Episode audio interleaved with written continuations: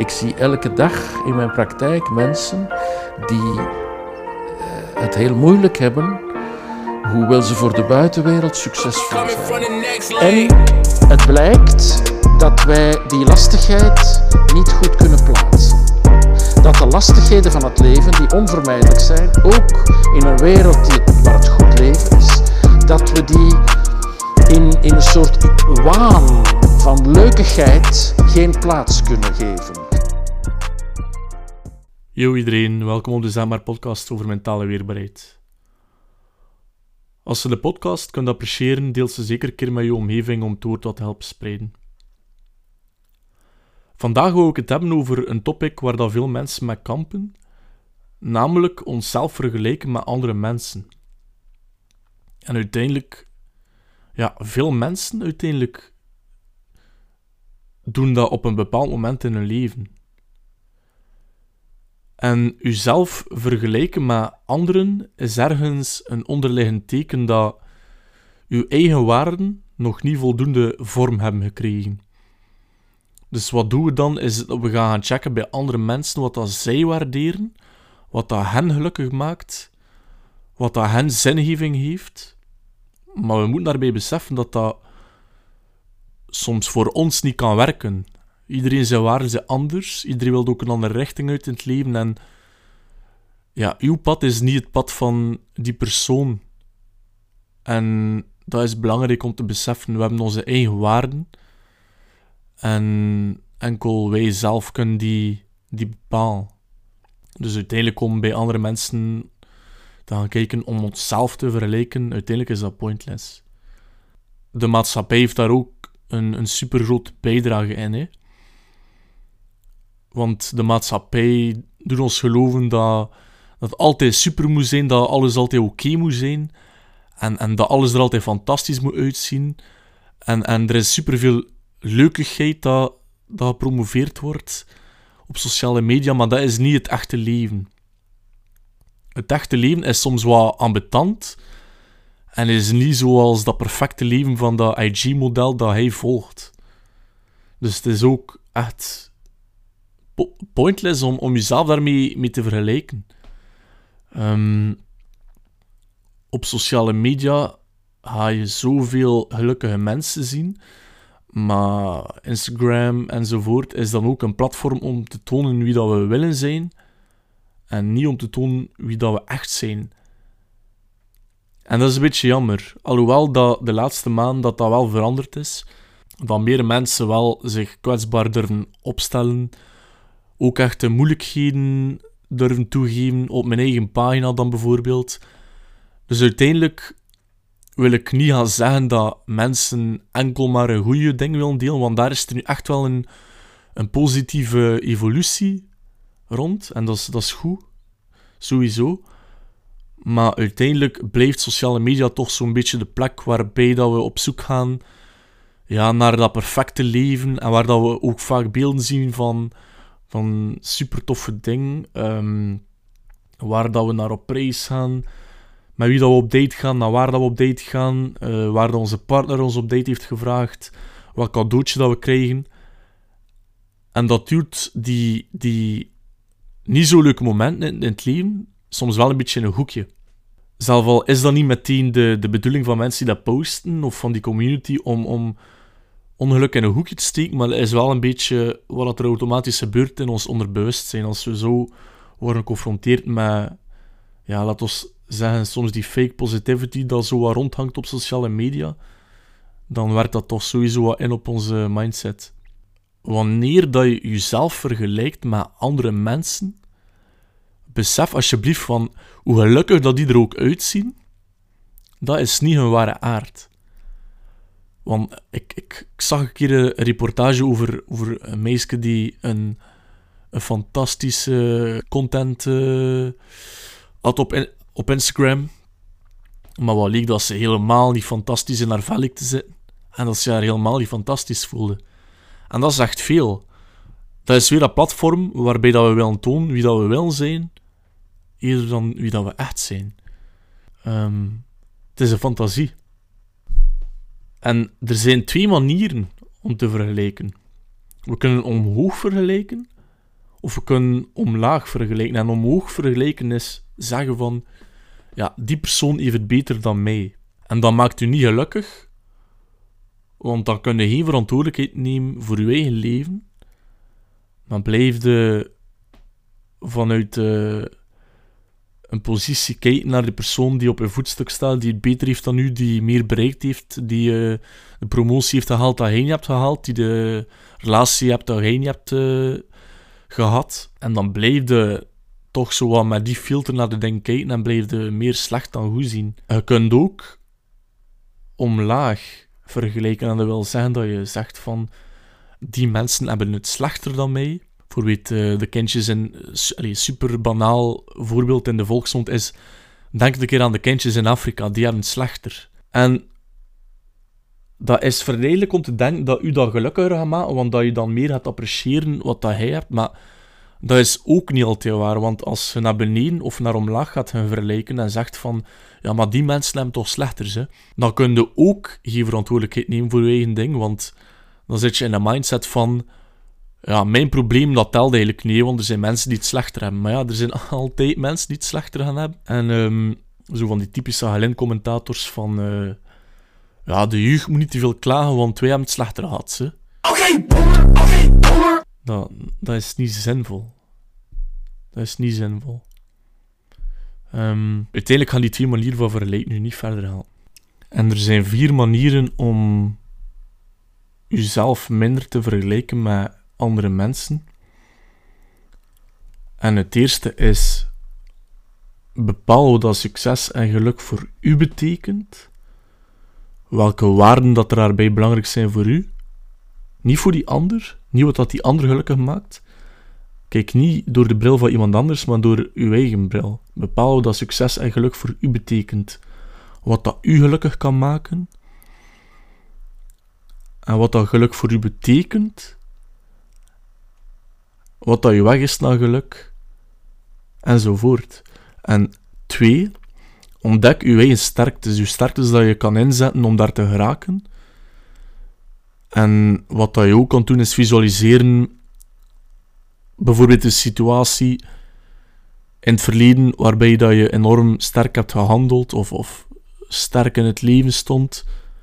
En om die eigenschappen dat je in dat moment had, te projecteren op iets toekomstig, om dat te gebruiken op je toekomstig project. Dat kan, kan vrij werken. Drie is vier de sterktes van anderen. Want wanneer dat we oprecht gelukkig en empowered worden door de, de overwinning van andere mensen, we daar minder naar kijken van fuck die heeft dat gehaald en ik niet. Maar we daar echt naar kijken vanuit het leerproces en echt appreciatie van chapeau wat dat jij gedaan hebt. Je zit in een veel betere vibe. Buiten als ze zegt van ga zo met een afgrens van. Het was, het was beter ik geweest. Zorgt gewoon voor veel negativiteit, man. En vooral als laatste stap, bestudeer de pijnen van anderen. Bestudeer de pijnen van anderen, want de mensen met de gelukkigste foto's kunnen soms ook de ongelukkigste mensen in real life zijn. Dat is een, een harde waarheid dat waarom posten mensen soms van die overdreven happy foto's. En dan spreek ik niet voor iedereen, maar vaak is dat een manier, een masker dat ze opzetten om zichzelf niet te moeten confronteren met wie dat ze echt zijn, met de struggles die ze echt hebben, met hoe ongelukkig dat ze op dit moment zijn. Dat is gewoon een, een masker uiteindelijk. En pas op, don't get me wrong, bied jezelf ook niet om, om, omdat je jezelf daarop betrapt het is niet zinvol om te zeggen van fuck, inderdaad, ik ben fake. Nee, zie gewoon dat, dat je een bepaald masker hebt opgehouden en dat je dat masker eigenlijk niet hoeft op te houden. Dat je eigenlijk ook gewoon kunt zeggen van ik struggle hiermee. Maar kijk, ik werk eraan en deel dat misschien ook een keer op sociale media. Mensen gaan dat ook appreciëren. Ik heb enorm veel respect voor mensen die hun struggle op, op sociale media durven delen op mijn pagina hebben bepaalde mensen al hun verhaal gedaan. En dat heeft mij ook zo geïnspireerd om zelf mijn eigen kwetsbare verhaal te doen. Dus zie je, op die manier kun je echt verbinden met mensen. En dat is toch iets veel positiever. Dan dat we een masker moeten opzetten, een rolspel spelen dat we niet willen spelen. Dat is pas lastig. Het is, het is eigenlijk zelf veel minder lastig om onze lastigheden toe te geven dan, dat te doen, dan te doen alsof dat ze niet bestaan. Paradoxaal gezegd. En besef dat wanneer dat je streeft naar perfectionisme, door een beeld dat niet fucking real is, door mensen die een masker voorhouden en niet tonen wie dat ze echt zijn. No offense, maar uiteindelijk ga je nooit, nooit bereiken wat dat je wilt bereiken als je bezig bent met de perfecte spieren, de perfecte apps, de perfecte sixpack, de perfecte pose, de perfecte shot, de perfecte, point of view. Je gaat nooit, nooit content zijn. Besef dat die Instagram-modellen bijvoorbeeld. Ik denk persoonlijk dat vooral vrouwen daarmee struggelen. Met een laag zelfbeeld door sociale media. Ik denk dat mannen daar iets minder probleem hebben.